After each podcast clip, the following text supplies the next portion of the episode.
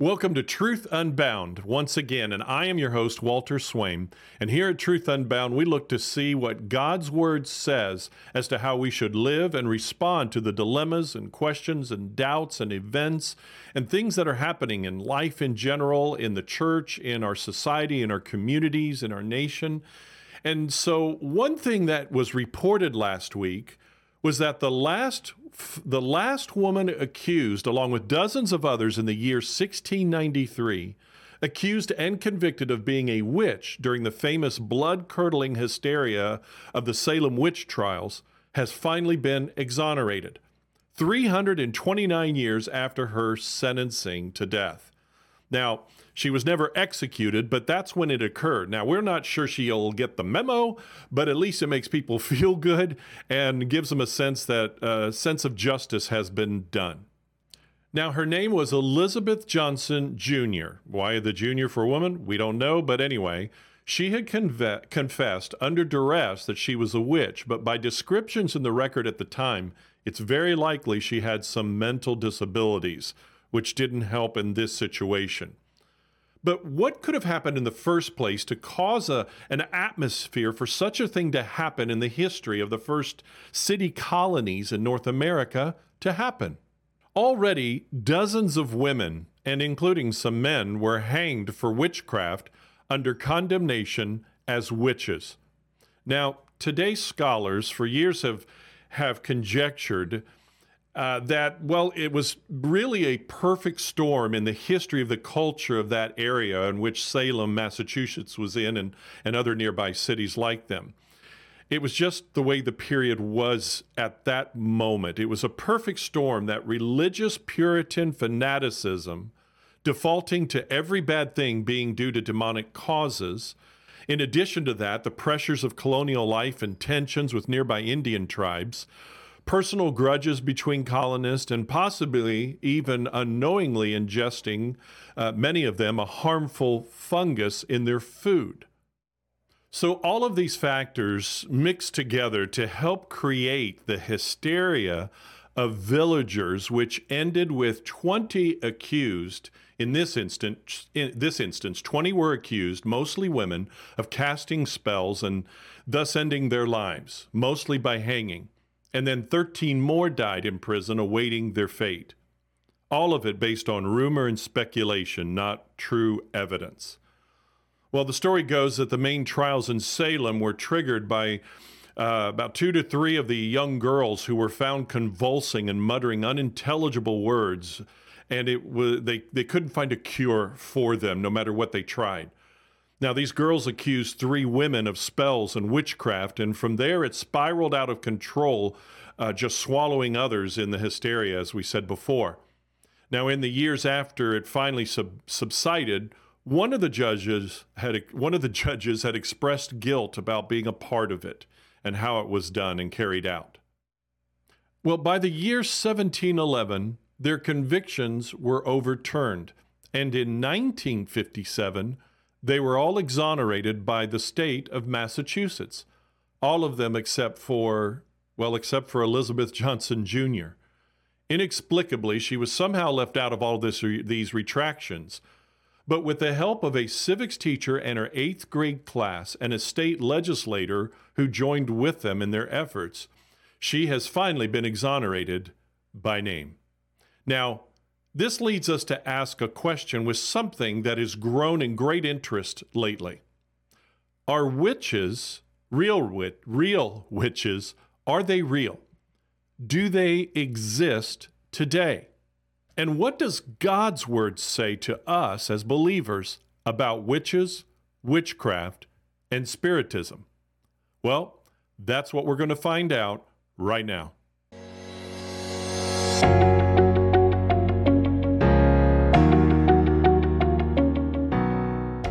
Well, I'm going to interrupt the podcast just briefly for a shameless plug uh, about Truth Unbound. If you want to stay up with the latest and spread the word, help to spread the word about learning what God's word says about responding and living through today's events and issues, well, I invite you to click like. Click on like, hit all notifications on YouTube.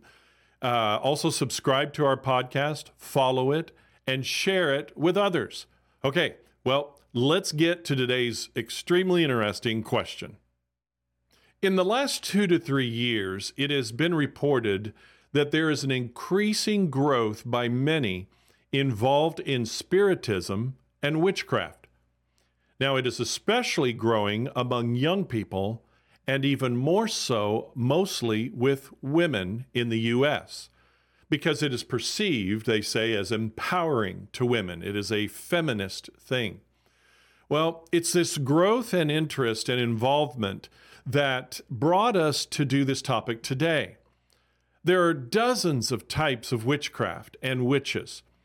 Now, most of them, uh, their, their style or type of, of witchcraft is relative to if they are religious, in other words, worship a god or goddess or spirit, or non religious, and by what type of items and methods they use. The most popular form today is called Wicca. Now, this became popular in the 1950s, and though tailored by most who adhere to this to their own set of beliefs within it, its practices generally emphasize nature and the environment, rituals, magic, and pagan worship or paganism. Now, with Ouija boards sold at stores and tarot cards and palm reading available everywhere, and TV and movies, all of this together, of course, have brought it more, or brought witches and witchcraft more into the mainstream and made it more acceptable, if you will. Now, that that that ex, that acceptance is what makes it dangerous and something the believer needs to be aware of, especially if you're a parent of, of little children and of teenagers. Well, what does God say about it?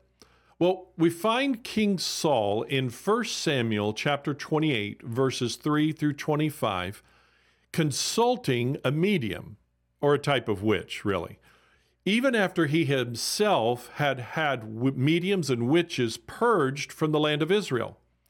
Now, Saul himself uh, disobeys God, and he wants to talk to the prophet Samuel, who had already died, and the Lord had already taken uh, home to heaven. Uh, the witch was actually a fake.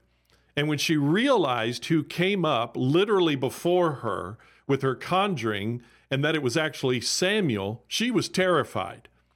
Now, God had brought Samuel temporarily in front of them all through this way on purpose, and he foretold his fall or Saul's fall and death.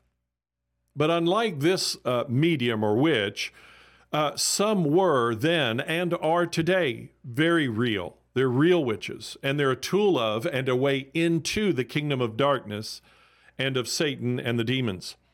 The believer, the short answer is that God tells us the believers to have no part with any of this, no part with the devil and the darkness and evil, especially through the occult and witchcraft.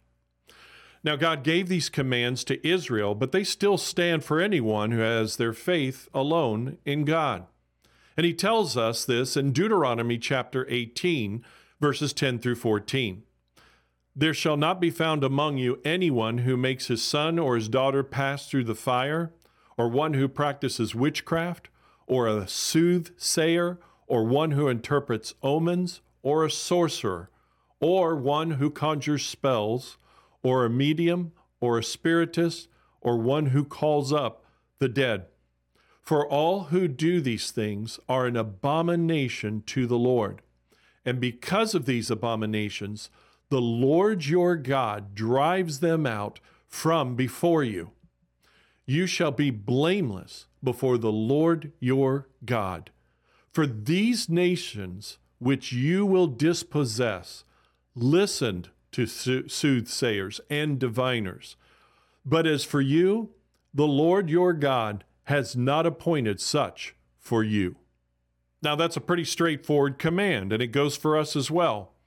But also, God says the believer's not to be involved in witchcraft and sorcery because of the Holy Spirit of God who dwells in us. Therefore, we are not to dwell in and with those of darkness when we have God. The devil and God cannot dwell in the same person and in the same place. He tells us also in Isaiah chapter 8, verses 19 through 20. And when they say to you, Seek those who are mediums and wizards who whisper and mutter, Should not a people seek their God? Should they seek the dead on behalf of the living? To the law and to the testimony, if they do not speak according to this word, it is because there is no light in them. And so let it be clear witchcraft, occultic practices, paganism, spiritism, all are forms of idolatry and a part of a sinful life and heart and desires, all of which God says we are to have no part of. He says so, for instance, also in the New Testament in Galatians chapter 5, verses 19 through 21. Now, the works of the flesh are evident, which are adultery, fornication, uncleanness, uncleanness, lewdness, idolatry, sorcery, hatred, contentions, jealousies, outbursts of wrath, selfish ambitions, dissensions, heresies, envy, murders, drunkenness, revelries, and the like, which I tell you beforehand, just as I also told you in time past, that those who practice such things will not inherit the kingdom of God. So again, God is very clear. He does not fail to speak to this directly with his commands and his principles in his word. The believer in Jesus Christ, the one who believes in God and follows him alone by faith, is to have no part with witches, seances, sorcery, drug induced rituals, spiritism, and those things related to all that. We must also be careful to study and research the latest fads and trends to see if there is any hint of any of this sorcery in it. Some of them will appear as harmless and simply ways to know yourself better or to function better daily. And a big example of this in recent years is the Enneagram. Now, the founders of this Enneagram, supposedly this benign personality test or system, have admitted to being involved in spiritism, the occult. One of them is involved in Sufism, which is a mystical branch off of Islam. The other has been involved in Indian mysticism and spirit guides. Yet many believers have flocked to it without any careful investigation or mindfulness at all. I will have a couple of key articles on this in the description of this podcast so you can follow up on this. But again, all of this whether it's Wicca or witchcraft or systems like the Enneagram. They have influences that are similar to or interwoven with New Age beliefs and practices as well. The believer is to steer clear of all of them, no matter how harmless or intriguing or exciting it may be. It is deceptive, and you and I need to avoid it at all costs. Also, be aware of this. As you study what the word says about Satan and demons and the kingdom of darkness, you, you do need to be aware and knowledgeable about it all. Okay, it's part of the doctrine of the Bible. It's part of the whole counsel of God. But be careful to not be lulled into the intrigue and curiosity and go deeper to such a point that you fall into this trap of Satan to draw you in and keep you buried in it. Stay in the light of Jesus, even when you study the darkness. Jesus is enough. You need nothing and no one else. You have every resource in Jesus Christ who dwells in you. Every resource is in Him to live the life that He wants you and I to live and to live with joy.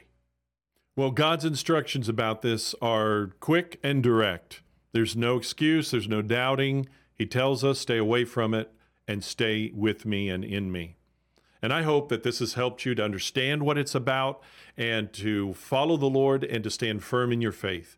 But feel free also as well to respond with questions or experiences related to this in the reply section. Don't forget, though, if you would, to click like and subscribe and share the podcast with others. And just follow Jesus. If you follow Jesus, you'll always, always follow the truth.